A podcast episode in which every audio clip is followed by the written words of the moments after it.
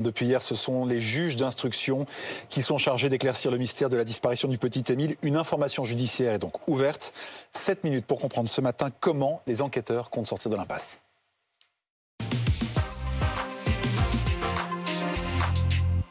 Et avec nous pour en parler, Jacques Dallest, vous êtes euh, magistrat honoraire, ancien juge d'instruction et ancien procureur de la République, notamment à Marseille. Et puis, euh, on va tout de suite aller rejoindre Antoine Forestier qui est au Auvernais. Pour l'instant, Antoine, il y a très peu d'éléments tangibles.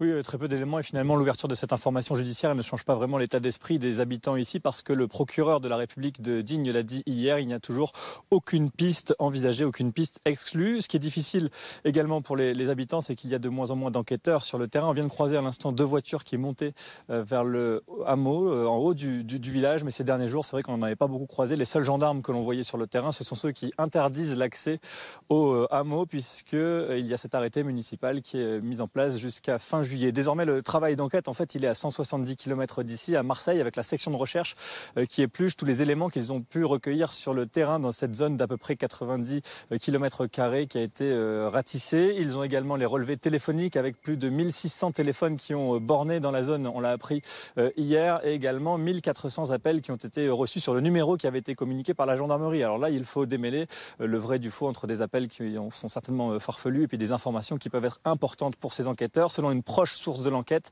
Euh, tout ce travail d'enquête, eh bien, il peut durer euh, plusieurs semaines. Le procureur de la République confiait hier soir à nos collègues de BFM d'ici, euh, le mystère demeure et je n'ai à ce stade aucun soupçon d'infraction. Antoine Forestier avec Lucie Mamone, Jacques Dallest. Vous connaissez ces enquêtes au, long cours.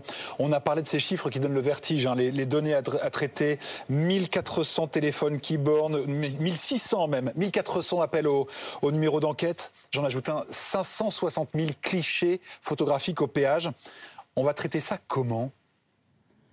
Écoutez, ce sera le travail des, des juges d'instruction, des deux juges d'instruction d'Aix-en-Provence qui ont été saisis. Alors, ces magistrats euh, continueront à travailler avec les gendarmes euh, qui euh, œuvrent depuis le début de l'affaire. Donc, les gendarmes sont une force nombreuse. C'est un travail de très longue haleine, comme vous l'avez dit, des investigations techniques, téléphoniques. Ça demandera des jours, sans doute des semaines, mais c'est le prix à payer pour essayer de connaître la vérité dans cette affaire. Oui, mais Jacques Dallès, plus de, de 1000 téléphones qui bornent. Concrètement, ça veut dire quoi? Que les enquêteurs vont appeler chaque numéro? Ils vont essayer d'identifier euh, chacun des numéros. Euh, et ensuite, c'est effectivement un travail de très très long, très très complexe pour savoir si les personnes qui, dont le numéro a borné à cet endroit euh, y étaient précisément, ce qu'elles faisaient et éventuellement trouver, mais c'est une des pistes possibles, c'est trouver l'auteur de l'éventuelle intervention, disparition du petit Émile. Donc c'est un travail assez classique qui demande beaucoup de temps et que vont diriger les deux juges d'instruction. Alors, euh, je vais vous poser la question comme ça, Jacques Delès. Est-ce que, par exemple, quand on va avoir identifié les, propriétaires de ces lignes de téléphone, on va regarder un petit peu si dedans, il y a des profils un peu curieux, des gens qu'on connaît euh, dans d'autres affaires, par exemple C'est ça aussi le travail qui va être mené, là? Bien sûr. C'est ce travail. D'abord, est-ce que ces personnes étaient bien présentes euh, à cet endroit? Qu'est-ce qu'elles faisaient? Parce que le bornage ne veut pas dire précisément que les, personnes, les titulaires des numéros étaient au contact du jeune Émile. Elles peuvent être dans les parages essayer par élimination euh, d'arriver à euh, des personnes qui ont pu possiblement intervenir dans la disparition. Ce n'est pas une certitude. Il se peut qu'aucune de ces personnes ne soit impliquée dans cette affaire, mais ça fait partie des investigations techniques qu'on peut faire aujourd'hui grâce au téléphone portable. Mélanie Vecchio, une précision. L'information judiciaire est ouverte pour recherche des causes de disparition, pas pour enlèvement. Ça bride un petit peu le pouvoir des enquêteurs, ça? Pour l'instant, les enquêteurs, le juge d'instruction ne va pas pouvoir euh, placer des personnes en garde à vue tout simplement parce que cette qualification, ce chef d'ouverture, euh, il ne constitue pas une infraction pénale. Ils pourront euh, toutefois la changer, changer ce chef et pouvoir mettre une personne en garde à vue. Ce changement peut se faire extrêmement rapidement, c'est-à-dire que le juge d'instruction peut demander, peut solliciter le procureur, le procureur peut changer avec ce qualificatif d'infraction pénale, à savoir un homicide mhm. involontaire, un homicide volontaire, meurtre, etc. Et dans ce cas-là, une fois que l'enquête pour homicide volontaire, involontaire, séquestration est ouverte, à ce moment-là, les gardes à vue seront possibles. En l'état, ça n'est pas possible. Jacques Delest, on a bien compris que l'information judiciaire, ça donnait des armes, en quelque sorte, aux, enquêteurs, les écoutes, les, perquisitions. Euh, dans un dossier comme celui-ci, c'est quoi l'élément essentiel, l'outil en plus qui peut faire euh, changer la donne?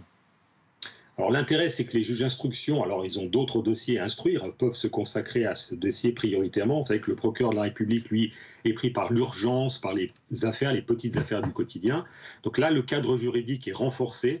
Les juges d'instruction ont pouvoir, ont des pouvoirs intrusifs supérieurs. Et puis il y a une donnée aussi intéressante qu'il faut prendre en compte, c'est que les proches, la famille du petit Émile peut se constituer euh, partie civile, c'est-à-dire avoir accès au dossier dans ce cadre juridique. Donc je pense que c'est une bonne chose parce qu'il ne faut pas oublier euh, les victimes, les proches qui évidemment sont dans la souffrance et euh, ça leur permet d'avoir cet accès à la procédure. Donc les magistrats ont l'habitude et ont des moyens techniques qui leur permettent d'agir de façon très très large. Est-ce qu'on pourrait mettre euh, encore plus de moyens, Jacques Dallest? Est-ce que cela servirait à quelque chose selon vous? Non, je pense que les gendarmes, section des recherches, brigade des recherches, brigade territoriale sont armés, ils ont l'habitude. Euh, ils peuvent être renforcés par le laboratoire euh, de la gendarmerie nationale, l'IRCG. Je pense que les moyens sont là, les magistrats, les enquêteurs. Après, il faut du temps. Vous savez, dans une affaire énigmatique, il y a une part de hasard, il y a une part de chance, bien sûr, il y a une part de travail opiniâtre, euh, mais on n'a pas besoin de moyens considérables. Ils ont été mis sur place au début de l'affaire pour rechercher et retrouver le petit Émile. Maintenant, c'est un travail plus classique d'investigation. Mais il ne faut pas écarter, je pense, la piste toujours accidentelle. Il se peut que le petit Émile euh, ait été victime d'un accident euh, sans aucune intervention d'un tiers, et c'est aussi ce travail qui doit se poursuivre.